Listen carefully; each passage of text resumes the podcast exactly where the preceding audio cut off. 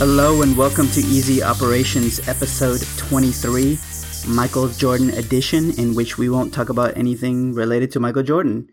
Guys, uh, my name is Ron, and I'm joined by the loose cannon Mondo. I hate Michael Jordan. Thank you. and James, how do you feel about Michael Jordan? I like Michael Jordan. All right. Well, we're off to a great start, guys. so, uh, this weekend was the big Mayweather versus, uh, wait, what's the guy's name? I already forgot. Conor McGregor. Conor McGregor. The big Conor McGregor fight against exactly, Mayweather. He's not really a fighter. But go ahead. this was a clash of two styles, and we all got a chance to watch this. Uh, I just want to say up front that none of us are really boxing fans or analysts. Well, we like to watch it, but we don't like keep up super with the sport. So take our advice or our analysis with a grain of salt. But I was entertained with this match. It, I guess, I set my expectations very low, and uh, I was very pleased with it. I legitimately thought that uh, McGregor was in this in the first couple of rounds, but as you kind of see the the stuff that's coming on afterwards, this was all part of Mayweather's plans. So uh, what did you guys think? Part of his plan? You mean the same one? I'm gonna play defense, carry the other guy, or maybe this. Uh, you know, you stated that this was a clash of two fighters. I mean, when you limit somebody else from his other arsenal, you're not you're putting a handicap on the other fighter, which is Conor McGregor. He's stepping into the ring. I'm sorry, guys. You know, and like like we said, you can take this like a grain of salt. This is just you know my uh, amateur opinion. But when you take somebody's uh, core essence out and you give him just two hands without his submissions, his holds, his legs, uh, you're not really fighting. You're, you're doing something different, which uh, unfortunately for some fighters, you know, it can take years, maybe decades before they, they can actually get inside the ring. But I will say this uh, I give kudos to Conor McGregor putting on those gloves, putting on a great show. I don't think I don't consider it a fight, but it was just it was great entertainment in my view and it's something that says a lot to you know uh, not necessarily uh, the boxing world but to mma fighters out there who you know what if they can't uh, find a place in mma they can surely try boxing you know uh, as long as you find a fighter uh, like mayweather who's gonna drop back let you get tired because he knows it's all about fatigue and carry you through the next five six rounds and then you know you get winded, and you know, game over. Well, That's you don't have to start immediately with Mayweather. He just happened to be called out, and uh, he answered the call. What did you think, James? I actually really thought it was entertaining. Uh, it was a lot better than the last super fight, which was uh, against Manny Pacquiao. Uh, what a bore fest that was! Uh, although this was, you know, uh, like this could have been in a similar situation where they got their payday and then they just half-assed the performance, uh, which I felt the last fight was uh, with uh, Pacquiao. This one at least was very entertaining. Uh, Conor McGregor at least tried, put in a little bit of work uh, as much as he can. Obviously, he kind of fatigued himself until the end, and uh, that's when Mayweather struck. But it was a valiant effort by Conor McGregor. Mad props for uh, him not only getting his payday and, and, just putting a, a decent a decent fight. You know, people probably thought he would have been knocked out in the first few rounds, but uh, he ended up, uh, you know, being very impressive, especially with his boxing skills. He has a, a unorthodox styles, which was a little interesting to watch, and you kind of tell that the ref was letting him get away with a lot of things, especially those uh, hits to the back of the head. Those little choppers that he was doing. Yeah, those choppers, chops. and then like him like I, I, guess it's just just his instincts or natural reflexes to uh, when he like hugs somebody, he goes to the side. Um, that's just an MMA thing, and that was very strange to see in boxing. Like he kept grabbing him from behind or from the side, and, and there was at one point where he grabbed him from behind, but then started like like hitting the ribs from the back. Like, normally you you don't do that in boxing, but it, it was interesting. Uh, the ref let that go. Uh, normally, in most cases, they give one warning and then penalize them every match after. But I think it would have pissed a lot of people off if uh, they had to end the fight like out of disqualification or something uh, with all he's hitting the ribs. It's not like he's hitting the kidneys. So you know, correction. But still, uh, he's still from behind though, so that's like weird. But then again, he's not really a fighter, so you're gonna have to let certain things go. He's a fighter. He's just not a boxer.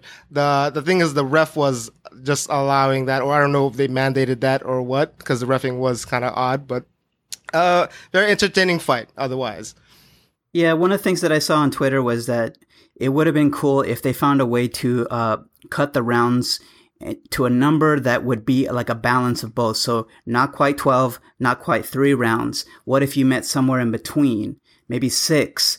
It would have definitely changed the complexion of this match for sure. so longer rounds, but short. I'm sorry, shorter rounds, but longer. Uh, longer in between. I mean, but any it's still kind of a boxing variation. match. No, no matter how much you try to cut it, it's That's still the a boxing problem. match. That's Yeah. no, that's not the problem. It's just that's the handicap. You're, I you're guess so. Yeah, you're right. Out of their element, and you're forcing them to, hey, you're restricted to your hands only. he put himself in that situation. You're making it seem like they mandated or forced him to do whatever, all this stuff. He's the one that challenged Mayweather to a boxing match.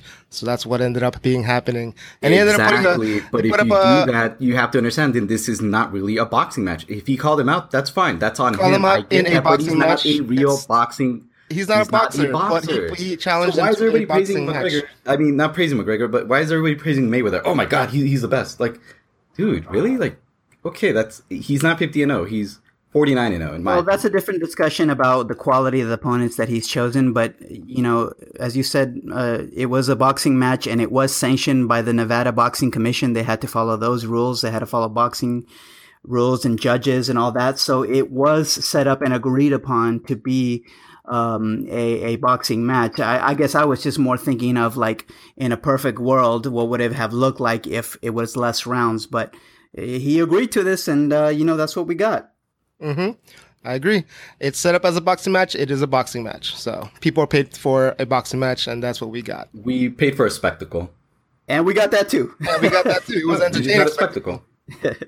All Right. right. Well, it. Uh, I don't know what's going to What was it? happen. He says he's done. Uh, Mayweather says he's done with this.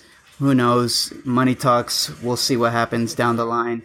Um, uh, so, in other news, uh, I was watching. We're about a week away from the release of Destiny 2, and uh, there was this person that is a YouTuber named My Name is Byf, B-Y-F, and he basically made this 90 minute um, video that explains the Destiny storyline from pre, from just all available points of the story that you can. Well, most of it. He took out a good chunk. Yeah, oh, that's true. He didn't go super into detail, but in the sense that it, when he started his video, sense. it predates the events of the game, uh, and it's all about like the just all about what happened, and it just is really interesting. It, it's a long video. It's not going to be for everybody, um, but certainly you, anyone who has played Destiny One knows that they didn't explain the story very well. This is a nice way to get refreshed on it and to go even more in depth. And I enjoyed it very much. Mondo, I know you saw this. What did you think? Dude, I, I loved it. Uh, the fact that you know some of these uh, YouTubers out there take the time and uh, you know resources to do something like this is just amazing. Uh, this video's been up for more than like six months. It's amazing that a lot of people are actually starting to watch this just now.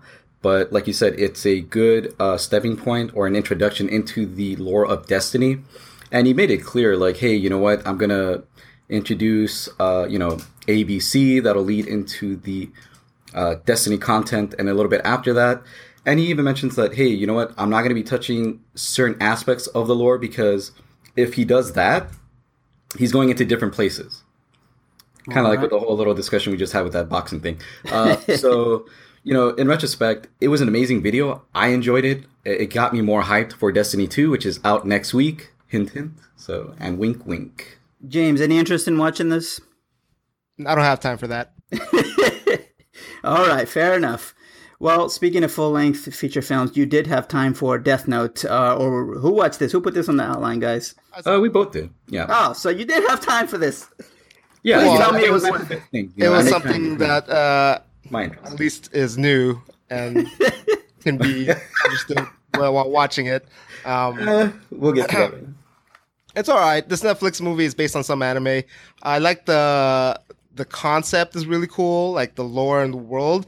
Uh, however, how it's executed is, especially the second half, was a little bit goofy and over the top.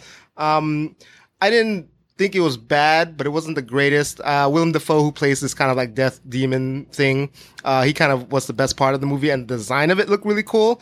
Um, I wish they just did a better job of this particular story. So basically, the the concept is is basically uh, this high school student. one day just book that just drops from the sky. They don't explain that either, by the way. Um, and within it, it details rules that if you write somebody's name on there, and as you're writing the name, you picture that person's face in your mind. uh, that person will die within the next like 30 seconds or so. So this guy, this kid was basically, uh, pretty much the first person he used it on was on a bully that was bullying him and ended up like working. And then, uh, the whole thing was that he's going to try to get rid of like the bad people in the world, like terrorists and, uh, bad governments. And it, it created a cool hysteria around the world where, he killed these people under the name of another persona named Kira. And so some uh, people in the nation were kind of praising him. Some were against him because they feared, you know, it's pretty much like a god, pretty much. Uh, so that that parts were cool because uh, it set it up that way. But how it ends, uh, or where the second act or third act goes, it it really went derailed. Uh, the guy from the actor from Get Out pops up and it's like a detective that's uh, chasing after him, and then involves with this uh, girl that he's with as well. It it had a great premise, but failed to deliver on in a full uh, movie platform. But it was entertaining. I wouldn't say it's a great movie, but uh, cool concept. Um, it's not just some anime. The uh, name of the movie Death Note is based on the anime, which was very popular back in like in the I believe early mid two thousands.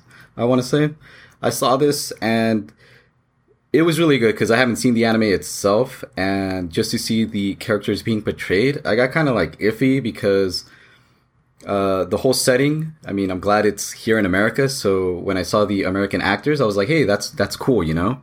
Uh, they're pretty much setting the whole premise around Seattle, uh, Washington. Is it Seattle, Washington? I'm trying to remember. Uh, so yeah, Seattle. Uh, Light Yagami, which is the main character, his name was like Light Turner or something. So typical. You got to have a you know main uh, Caucasian as the lead. Uh, I did like uh, his performance. It was kind of like uh, stale, but that's usually how he was in the anime. Uh, L, uh, I forget the uh, African American actor who was uh, portraying L. He's a smart child detective, uh, and he's trying to go after uh, Light.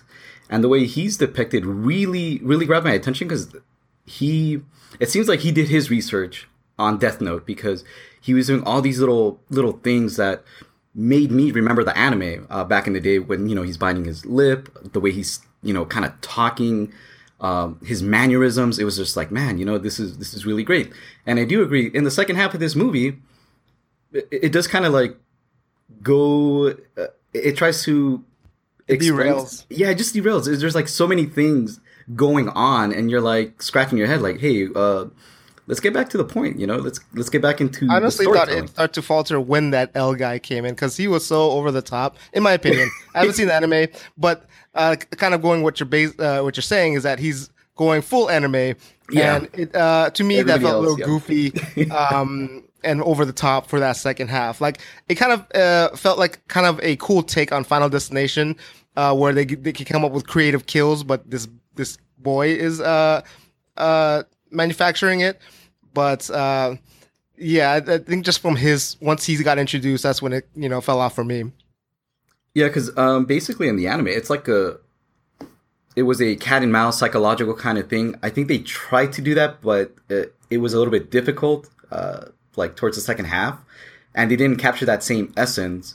Um, I did like the scene in the uh, in the restaurant where it's raining and you see Light talking to L. That was like one of the mainstays in the uh, anime, which I can remember when they both kind of like uh, meet face to face. So that was really cool. Not to give anything away from the uh, the movie or the anime, but it's just like a really cool scene. So they got that part right. But everything else just uh, seemed uh, going nowhere. Just kind of like James said, derails and just, in my opinion, just kind of ends abruptly.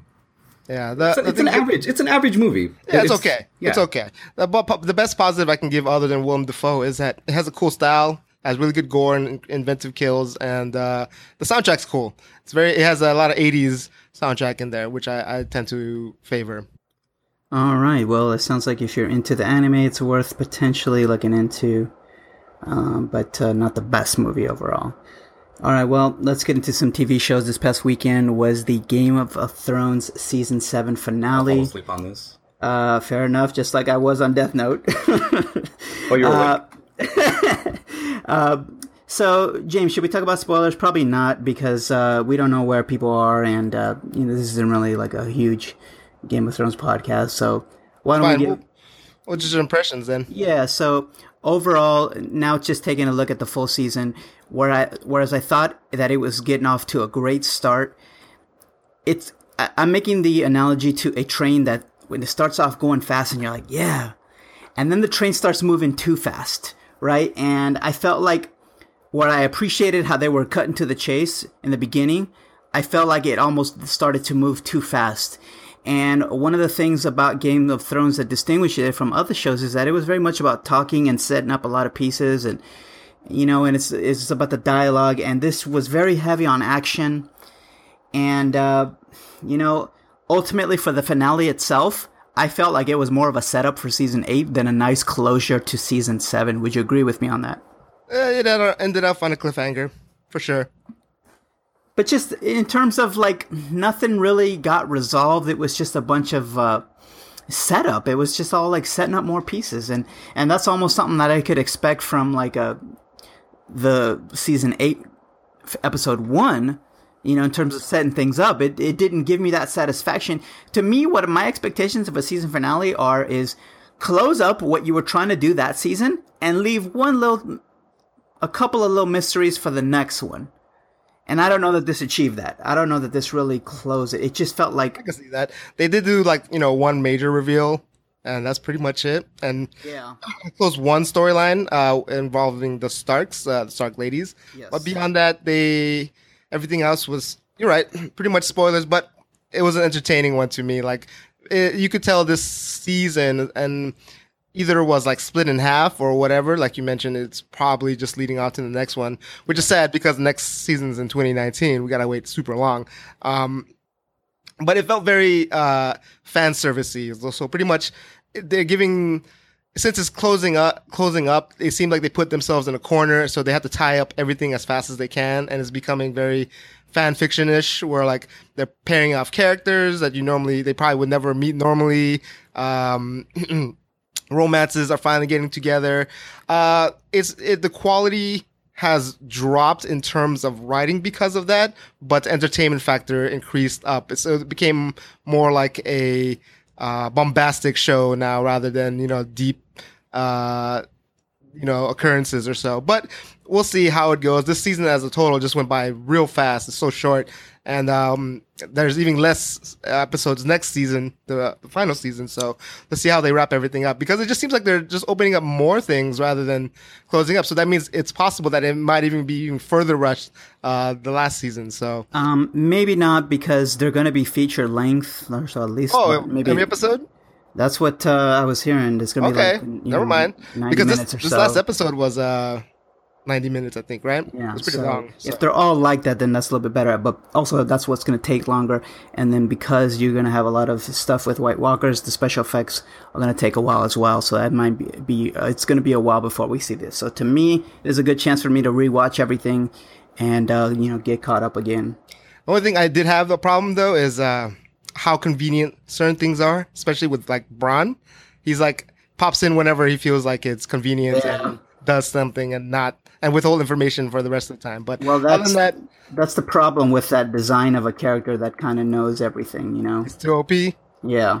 Yeah, I feel you. All right, well, let's wake Mondo back up because I'm about to get into Defenders, guys. Uh, I finally had a chance to watch this, and I left off at about episode three and a half. And let me tell you, I'm super disappointed by this. And the first one was completely boring. I tuned out. I had it on in the background. I'm like checking Twitter. And honestly, it was a similar situation for the second one. I just feel like um, there's nothing that's starting off to to grab me, and I'm not very compelled by the villain at this point. point, and I don't know that it all works together. I I feel like these shows do better each of their own, and then boy, I'm glad I didn't watch uh, Iron Fist because those segments when that guy's on screen are just a total snooze fest. So please tell me it gets better, guys. And at what point th- does it start to kind of peak up a bit?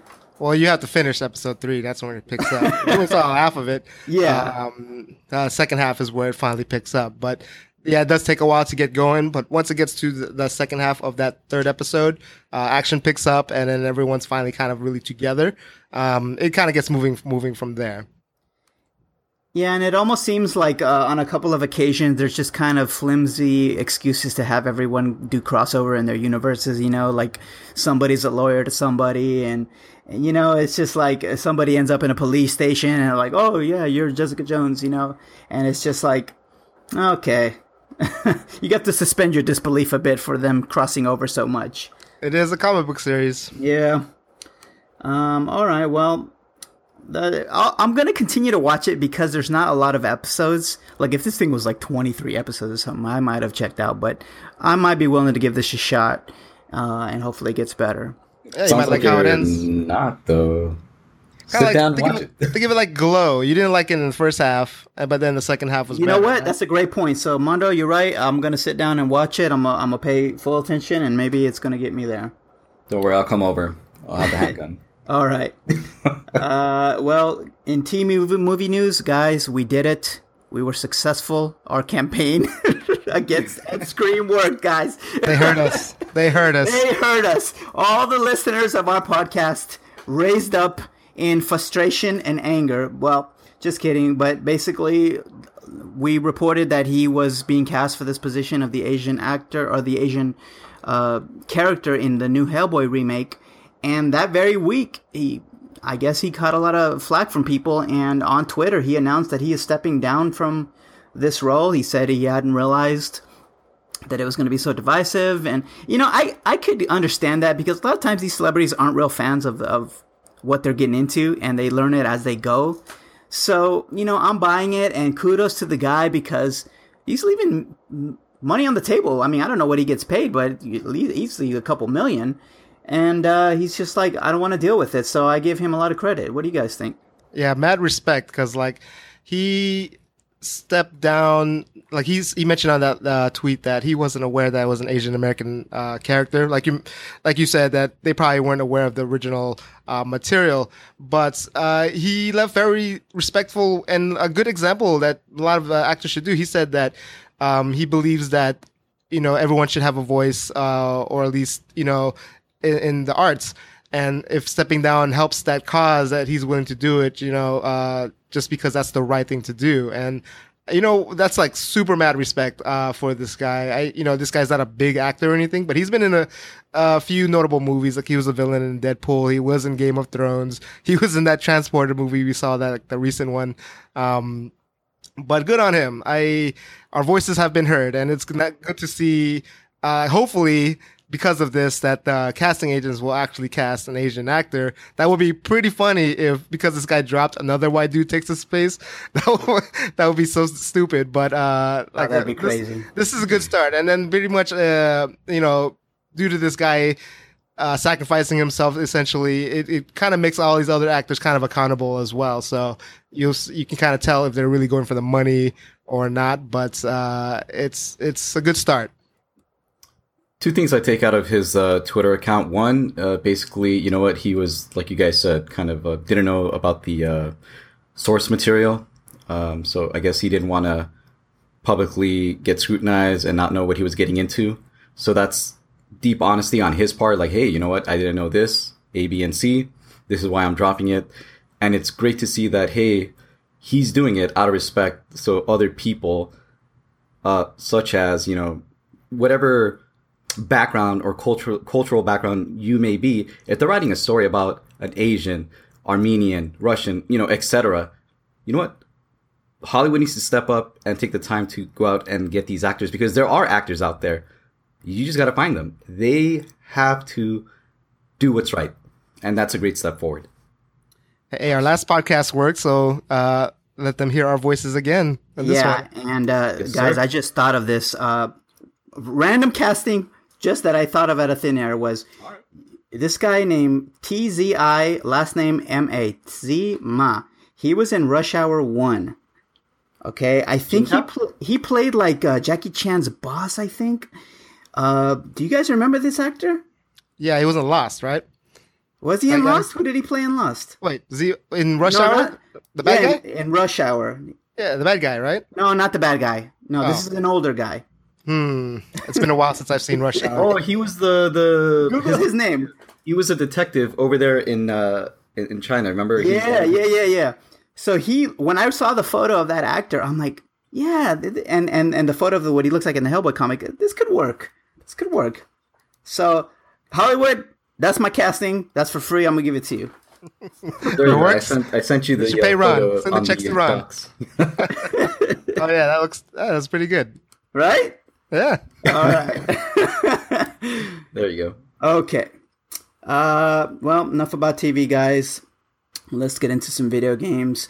Madden 18 came out. Uh, I know you guys have this on EA Access, and uh, this one this year was notable for its campaign. This kind of taken after FIFA and I guess NBA 2K that had the campaign as well. NBA 2K was the first, and it looked like the first one? that- Well, they're the first one to do this campaign type of thing, uh, story mode in sports games, and it looks like uh, it's kind of trickling down these other sports games, and it's actually uh, working out. Well, what do you guys think?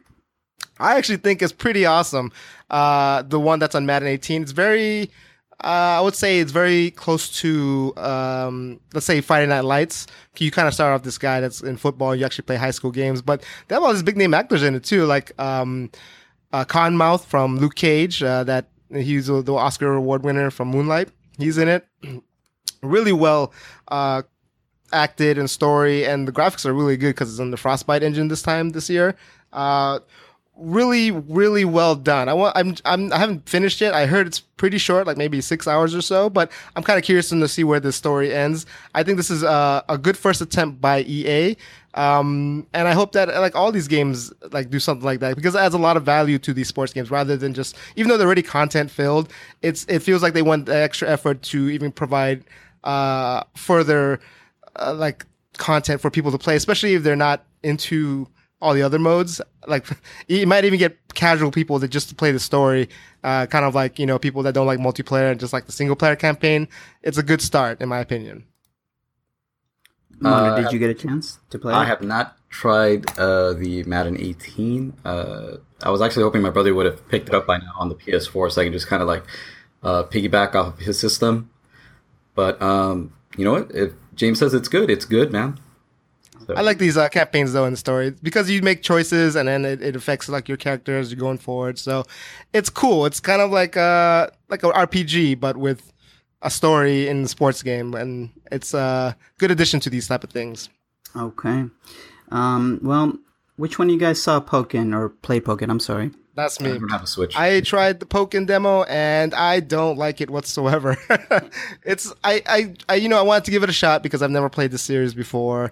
It's a Pokemon fighting game made by uh, Namco, the people that made Tekken. and it's very I don't know because I'm not a I don't know Pokemon that well, so I didn't other than Pikachu and um, the red dinosaur and the blue guy.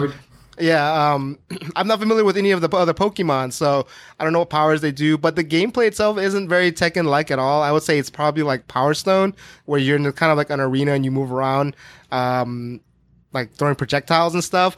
Uh, I thought it was kind of shallow. I'm pretty sure there's depth to it, but I haven't uh, had time to learn that stuff. But just uh, initial impressions, I wasn't a big fan of it. It's uh, uh, maybe if you're a Pokemon fan, but mm, not for me personally.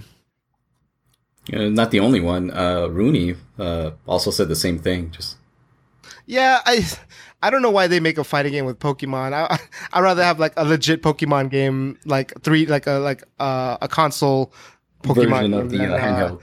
Yeah, but or or like a Pokemon Stadium, right? Like just sort of where you But can that wasn't see them too bad the either. It was just mainly yeah. the you know. yeah, but uh, I, I don't know. I guess I don't know. There's a, a the big following to this, but I'm not part of that. All right, well, let's get into something better, which is Uncharted Lost Legacy. I'm looking forward to this one. Uh, James, you picked this up. What did you think about this? Um, I'm just gonna say this right out the bat. If you like Uncharted, it's pretty much more Uncharted. I figured as much. like there's if you know if you're tired of that formula, this is not gonna be any different from you. But if you enjoy it, I personally think this is the second best Uncharted, the uh, second to Uncharted Two, um, in my opinion. Anyways, I thought three and four were way too long. I didn't like the story too much. And I, am more interested in these two characters, maybe because they're two different characters that appeared in the series before. But I like following these characters. It um, and it's also shorter. I would say it's maybe seven hours or so. And I, I enjoyed it quite a lot. You're still going to be doing the same thing, climbing things and shooting people. Uh, shooting's still not that great. It's the same. Another nitpick I have too is um, the main characters. They move exactly like Nate, uh, Nathan Drake. So it's almost like they just took the same animations and just adopted to uh, Chloe, um, the main character of Uncharted. This, this, Uncharted. So it didn't seem like they put much effort in terms of that aspect. But the actual world, it's it's beautiful. They continue to add more vehicle segments that was introduced in part four, and they have a. Um, uh, a lot of people had a misconception that this is an open world game. It's not. Only one chapter is open world ish. Um, and it, it, involves the car. So you basically have a choice to go do these different temples. It's very similar to Tomb Raider, like a uh, smaller. Uh, well, they had a level like that in uh, Uncharted Four, so that's probably what's taken out the Africa that, level. That's true. Yeah, that's true. You're right. So it's very similar to that, but it's only one chapter of it. It's not the whole game. But uh, I dig the set pieces. Um, I I enjoy it more. I I just like these characters a lot better, and it makes sense for them to kill people. Like uh, in the other games, like it didn't really make sense that Nathan Drake is killing like hundreds and hundreds of people, but he's like a good guy. These characters that you're following here, one's a mercenary, one is a, a kind of like a bounty hunter, and that's what they do. You know, not really good people, so it makes sense. Highly recommended. I don't know if it's worth forty bucks, uh, especially if you have Uncharted fatigue, but definitely like you know if it's on sale, definitely pick it up. Yeah, I could easily see this going on sale for like Black Friday. Um, that's probably when I would pick it up. But yeah, I think you'll um, like it. Yeah, Graphics would, are really would, good. Yeah, I would totally set this on easy like I've done with the other Uncharted. They get the gunplay is not fun to me, so I just want to see the story. So that's what I would do on this one. Yeah, and the story is pretty good, so um, I would recommend it. All right, and uh, last we have Mario Rabbids. What, what's the game actually called? I think it's called Kingdom Battle. Kingdom Battle. Uh, yeah, um, I'm looking forward to this game. What did you think, James? I love this game. I'm a big fan of XCOM and that style of games, just tactics, strategy, uh, tactics RPGs. And this is a great, um, I guess you would say a great onboarding game for people that normally don't play these type of games. It's not, I wouldn't say it's simple or like a watered down version of the game because it's still pretty hard and there's still a lot of deep mechanics in there, but it's very explained in a very, uh, easy way. Like it's easy to learn and pick up and play. The it's not as in depth as say as XCOM, but there's a lot of similar similarities between them. It's like they still have the percentage meter of the attacks, but what makes this game a little extra special, other than the Mario characters and the rabbits and this world, is that they the movement system. It's really cool, like all the things you can do. So pretty much. Um, if you're near a nearby teammate, you can actually like vault off them to gain further um, grid movement spaces. But what's also cool is like it doesn't count as an action. So basically, you can jump off a friend, land on an enemy's head, knock off 20 points of enemies, uh, run and dash and run into another enemy, go behind cover, and still be able to have your action points to fire or go into Overwatch mode. Um, Overwatch mode pretty much means where you're on defense. If anything moves, uh, your character will automatically fire at them. I, I'm so in love with this game. I've been playing it primarily all in portable mode when I go to work and things like that. I can't wait to finish this game and 100%. And there's no uh, achievements, unfortunately. Um, and there's no permadeath, which is uh, um, a kind of a hardcore feature that's in Fire Emblem and XCOM. But what makes you uh, gives it a little replay value and makes it kind of feel kind of like a puzzle game, I guess, for the casual players, is that at, at the end of every battle, they kind of rate you kind of like a perfect score, good score, or bad score, and it's based on how many turns you took to beat the actual mission. So when I saw that, when I see that I don't get that rating, I just want to go back to it and play it again. Kind of, kind of like how Mondo, when he sees that one of his characters dies in the XCOM, he kind of restarts it and wants to make sure that they end up surviving. So I would do gives, the same thing. yeah, so it gives a little bit of uh, that replay kind of uh, that itch, not that replay, but like that like urge to do good and like play smart, you know. And I highly recommend this game. I think I know Mondo. I mean, Ron, you don't like XCOM, but you, I think you'll like this game instead. Yeah, I think I would be interested, but I'm still waiting a little bit longer to get a Switch. I'm in no rush, but this is definitely on my radar. Mondo, what about you? Does Luigi dab? He dabs, so it's game of the year confirmed. Absolutely. All right. Must buy now. Yeah. Well, let's get into some game news, guys. Uh, the it's the 30th anniversary of Street Fighter 2. This is the original Street Fighter 2. And uh, one of the things that they're doing is rather than like I hope they do more, but rather than just do re-releases on the new generation of console, they're releasing this 30th anniversary edition of the SNES cartridge. And you can buy a brand new SNES cartridge that is getting this premium treatment. So it's going to cost you 100 bucks and it includes a either red version of the game or the cooler one which they're going to make it less of, a glow in the dark Blanca green version and it's a real working NES cart and it's going to include like a premium box, like a little instruction booklet with extra manuals and things like that. So a nice little premium package, 100 bucks though. Uh, it's a little bit expensive. It looks cool. I wouldn't even use these things. Uh, what do you guys think? I agree. It looks like a really awesome collector's edition. I'm betting it's like the first thousand units that are the Blanca blue, uh, Blanca green. But if you have the money for it and uh, want to just have a great collector's item, this is probably a worthy one. I think it even comes with a a legit like manual, like uh, original Street Fighter manual. Yes, but So but, it's- but nicer pages and full color graphics and everything. Yeah. So if you're into a collector's item, this is something to look forward to, especially if you're a Street Fighter fan. Ooh, hundred bucks. Destiny two. Yeah, exactly. All right. Well, speaking of Street Fighter, uh, there's a new character announced for Street Fighter Five.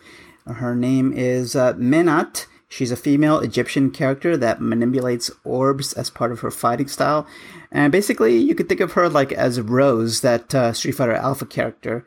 She looks interesting, but to me, just this whole you know season pass thing. I don't know if we talked about it last week in terms of how difficult it is to just pay one fee to get everything in the game. She's six bucks, or you part of thirty dollars season two character pass. Um, so you know, I I feel like on principle, I just am waiting for a nice good sale where I could just pick up everything that they have on this game. Is it is this character going to bring any of you guys back to this game? Well, this character looks pretty interesting. She actually has like a Melina, like I believe in Mortal Kombat Nine, like she's uh, wrapped up in uh, mummy tape, uh, so to speak, and uh, very flexible. So unlike uh, Rose in Street Fighter Five, like she shows her flexibility, uh, Menat does in, uh, in the game. Uh, it looks interesting, but will it bring me back? No. Probably not for me either. I mean, maybe when they finally finish all the characters and is a complete game, maybe with all Exactly. the finished balances, I'll probably jump back in. But uh, there's so many fighters coming out that just overshadow it. I don't know if it's just like if I, if I go back, it's just on those rare occasions when you guys want to play it. Fair enough. All right. Well, uh, the the game isn't even out yet, guys. But apparently, they started leaking what the first Destiny 2 downloadable content is going to be. This is an expansion, and this is going to star Osiris. For those of you unfamiliar, this is one of the uh, like rumored uh, vanguards or high characters in the series that is often referenced. They had the Trials of Osiris, which is a multiplayer mode. But basically, this is a storyline in which you're going to look for this character and save him. And uh, I'm super excited about this.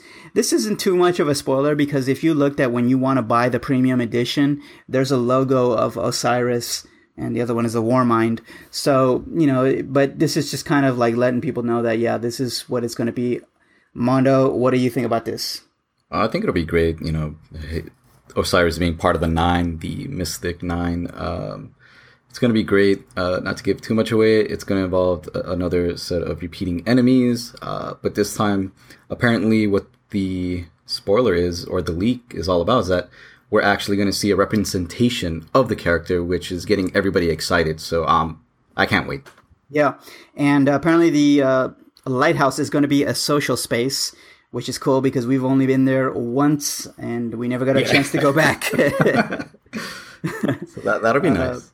Ga- uh, James, uh, we'll see if you're still playing. months down the line. I believe this will be December. We'd love to have you with us. So let's see if the game keeps you uh, interested. I'll play it if Mondo gets it. All right. Well, he Oh, yeah. has. Let me let me ask you one thing. yes. Yes. So you're so you you do not think that they withheld content from the game and when they announced this early DLC link? Uh, this was already part of the plans, and it was for Destiny One as well. We knew that by going in that there would be two expansions, and uh, that's fine. And and they're saying that they're adding a ton of content. There's a lot of story missions in this game. So you know, let me reserve my judgment on how much content is going to be there when the game comes out. Fair enough. Fair enough. All right. Okay, uh, next up is uh, Games with Gold for September. Let me open up this link. Sorry about that. oh, what? Uh, so this is on Xbox. Okay, Forza 5, which this was a launch game, am I right? Yes, sir. Okay, uh, Oxenfree, indie It's a game. great game. You guys should check that out. What's it about? Uh, it's that one where like these kids go into an island, and then like there's weird supernatural things happening. But the, how the gameplay works, it's kind of like, um, you move. It's kind of it's 2D, but you move around, you explore this island, but you make conversational choices. But the way they do it is very natural. It doesn't feel like Telltale games or um, David Cage games where like they'll talk and they stop and then you they just stand there and wait for your response. You should give it a shot. It's free. I think you may enjoy it, and it's not that long. I would say it's like four hours at max. Okay, well, I'm notorious for never playing the damn games that come out on the uh, Games with Gold. I have a bunch of them in my queue that I just haven't gotten a chance to play. That's a worthy one though. I think you'll like it. fair enough. Uh, next up is Hydro Thunder. This is an Xbox 360 title. This was like a remake of an old arcade game, which is basically speedboats racing each other. It's I've heard it's pretty good, so it might be worth checking out. I remember it in the arcades. Yep. And uh, last is Battlefield. This is where we all met, gentlemen, on Battlefield 3. So this is a game close to our hearts, but I'm not gonna play it. I've been there, done that. It's a great game, but I'm no interest in revisiting it. Uh, correction. Our first multi co-op game was uh, Gears of War three. Was it really? Yes, it was. Indeed. Some backstory to the origin of the uh, ET operations. Yep. All right, and uh, that's about it. Okay, and let's see here. We got we PS Plus. Yes, we need to be balanced on PS Plus. And uh, there was a, a correction that had gone out. They had announced some incorrect games, at least for Europe. I'm just going to tell you the correct ones. Hatoful Boyfriend, in which you're a pigeon and you're playing a dating simulator. Hard I'm pass in. for me. I'm in. I'm in, okay. It's a, it's a pigeon dating game. I'm in. Interesting. Interesting. okay. Which which of those pigeons are the sexiest, Ron? Uh, none of them, because I'm not gonna play this damn game. uh, next up was Infamous Second Son, and I really want to play this game. I played the other Infamous games, uh, and to the point where I was like, "Oh, I should renew my PS Plus." But then I was like, "Wait a second, I can get this thing for twenty bucks, and it's probably gonna go on sale anyway for much less." So I want this game, but I'm gonna wait for it. What do you guys think? I played it. It was okay. If you were to play any of the infamous one, play the Second Light one. This is better than Second Son. It's not. oh yeah, uh, that's a they're standalone It's expansion. a standalone one that's not. Um, it's in the same world, but it's not like related to the story of Second Son. But it's a lot better than Second Son, in my opinion. Uh, Mondo, what do you? Did you ever play these Infamous games? Nope. Oh man, um, yeah, I, they're open world, like kind of you have powers. I think you would enjoy it, um, but uh, if you haven't played by now, it's probably not for you. um, next up is Strike Vector EX. Don't know what this is. No one I knows. No one else knows. okay, and we are doomed. Anyone know what that is? I just know we're doomed because we don't know what the game is. Yep. Okay. Uh, on PS3, handball number 16. Guys, I didn't know there was handball 1 through 15. Handball Simulator. yeah, there's handball 16, guys. Maybe as it's good as for the year. Maybe it's for the year 2016. Ah, fair enough. Fair enough. good call, Mondo. Good call. Yeah, you know. Uh, Truck Racer. 16. Truck, Racer. Racer. Not familiar with that title, but I'm pretty sure you're a truck driver. Racing trucks? Yeah, no thanks. Uh, and uh, on Vita, also Hatoful Boyfriend, and we are doomed. Not very There you go, interesting. Ron. Take uh, take your pigeon dating on the Yeah, go. on the Not go. very interesting, guys. All right. Um, so next up is uh, No More Heroes. Travis Strikes Again. This is for Nintendo Switch. Um, I never played one or two, so I'm probably not gonna pick this up. What did you guys think? I was actually gonna ask you guys that. I've never played the any of those No More Heroes games. I like the style, but I don't know if any of them were good. But it looks interesting. Is that No More Heroes? Is that the uh, black and white? No, no, th- that's Mad World. This is the one Okay. where you're Travis Touchdown, which is basically this guy with a red jacket and sunglasses, and he had a sword, and it was a Wii game. Was it like a lightsaber or something like that? Yeah, kind of. I think so. Yeah, I didn't. ah, man, Yeah, I guess we didn't. Suda 51 game, so I mean, it has it potential, has to be good. but Yeah. The, the graphic style looks good, but uh, you know, who knows with these Japanese we'll, games? we'll wait for the reviews. Yep. Okay, uh, next up is Secret of Mana is a remake. and It's going to be for the PS4 and Vita uh, on February 15th. I didn't play this on SNES, um, so I'm interested. I heard this was a great game. I would totally get this for Vita. I don't know about PS4. I don't need to really play a, a big game like that on, or a, I should say, a, classic game on my PS4. But I think on Vita is a nice thing to take with you on a plane ride. Um, I might be interested on that. What do you guys think? I love Secret of Mana, the original, and I, I was kind of excited when they announced this. But when I looked at it, man, the graphics are horrible. I don't like that art style that they took with it. It's kind of like the chibi style, I guess. Um, yeah, anime it's style. like when they did uh, Final Fantasy IV, right? Yeah, it looks like the 3DS like style remakes when it could be more. But if it remains the same kind of gameplay, it looks like they added voice acting too, so I'm not sure about that. But uh, if if it still has that classic gameplay, I'll be down for it. And I wonder if they're gonna keep the multiplayer too, because it was one of the cool things about the original game. If you had a multi tap, you could play uh, three player co op. Mondo, did you ever play these games?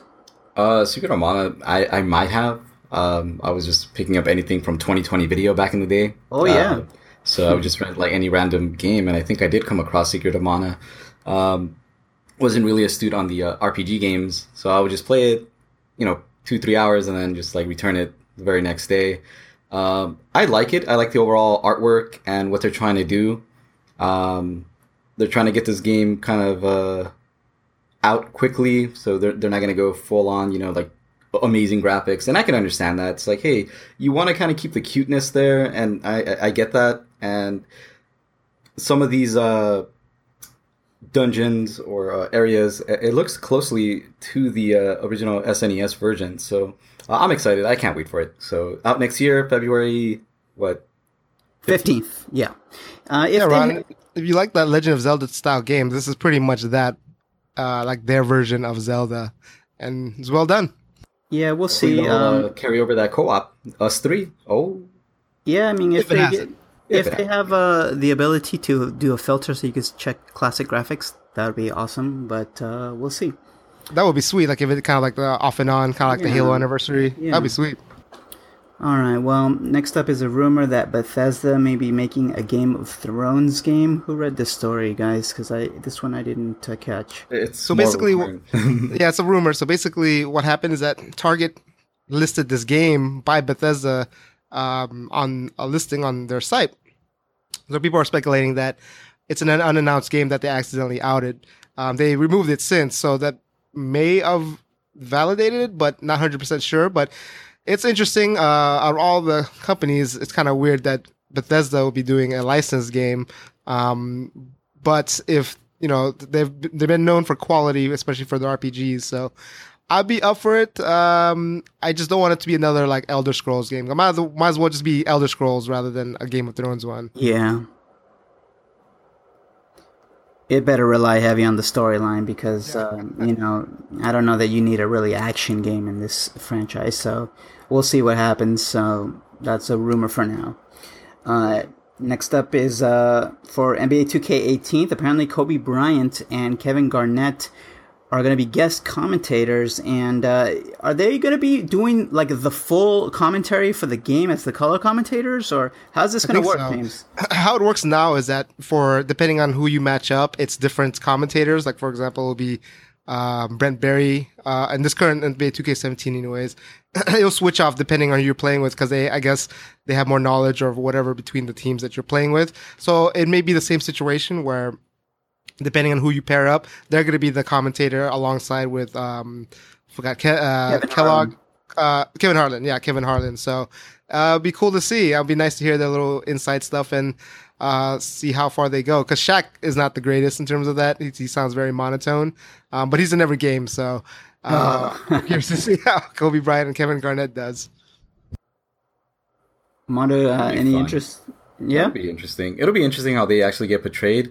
Um, for guest commentators, maybe they can be like on the booth, you know, like on the uh, the loading thing where they're just like jabbering on, or they can be like a sidelight reporter, you know, and they'll be like, hey, you know, this this is going on, or we got like an injury report. But uh, it'll be interesting to see. I think they're trying to emulate that thing that uh, TNT's been doing. They did this past recent season, where the second half of the season they did uh, guest commentators with actual NBA players. Uh, that was a cool idea, and um, it's cool to hear their take on things. But not everyone is equal in terms of their commentating skills. So Yeah. see how Kobe Bryant does. I can imagine Kevin Garnett being a little bit more enthusiastic, but Kobe Bryant, I don't know. We'll see. He'll Uh, Kobe probably Bryant end up is, trying uh, to play the basketball game instead of commentating. Kobe Bryant is great at everything he does, so uh, he, I think he'll do a great job. Wow, Oh, look at no. bias right there. That deadpan, deadpan over here. Great of right. uh, getting uh, convicted, right? Oh my goodness! You said everything. Gotta go. too soon. Too soon. Changing the subject. Metroid Samus changing the rubber. Return. uh, Metroid Samus Return is going to have a nice little Easter egg, uh, which for, is a reversible cover that references the classic Game Boy uh, box art. And this is really cool. And this reminds me of uh, Final Fantasy uh, 12 for PS4 also had a classic reversible box. I'm sorry, it wasn't classic, but it was just like a nicer artwork than you would normally find on a standard PS4. So this is gonna be cool. I'm totally gonna flip over my box when I pick up this game. That's gonna be the standard cover for you. Uh, yeah, it, it, it's just it's very unique, and so uh, I'll definitely flip it over myself. So Oh, it's weird. Like I remember they used to do that all the time, or for, like for 360 games. Like remember for Bioshock uh, Infinite, had the cooler. I flipped that over other as side. well. Yeah, they don't do that anymore. Or like Assassin's Creed 3. Um, that Was the it always in long eagle threes? Marvel versus Capcom three.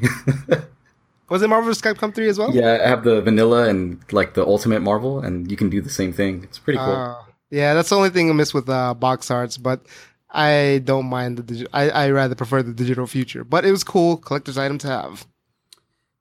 Yeah, fair enough. But I think for 3DS, you got to go with uh, physical because their s- purchases are tied to the console. It's not system wide. Yeah, it's a Nintendo thing. Yeah, you gotta a prove Nintendo that. thing. So yeah. Uh, all right. Well, that's gonna do it for us, guys. If you feel like giving us feedback, again, we would love to hear it. We'd like to know what works, what doesn't work, and uh, we would be greatly appreciative if you want to give us a comment. Wait, on a side note, before we Oh, go, right, since this is uh, 23 Jordan Day, uh, Ooh. got any new Jordans you can talk about? Well, uh, funny you mentioned that because the Jordan 32s were just announced. Uh, and what it is is a, a throwback to the Jordan number two. This was a model that not a lot of people like these days. There's not a lot of love for this model, but at the time it was the first Nike to not have a swoosh on it. And it used premium materials and it was made in Italy at the time. And it had like a snakeskin kind of leather to it. And so they use that one as inspiration, and it actually has the uh, the Air Jordan wings logo as opposed to the Nike or to Nike swoosh or the Jumpman.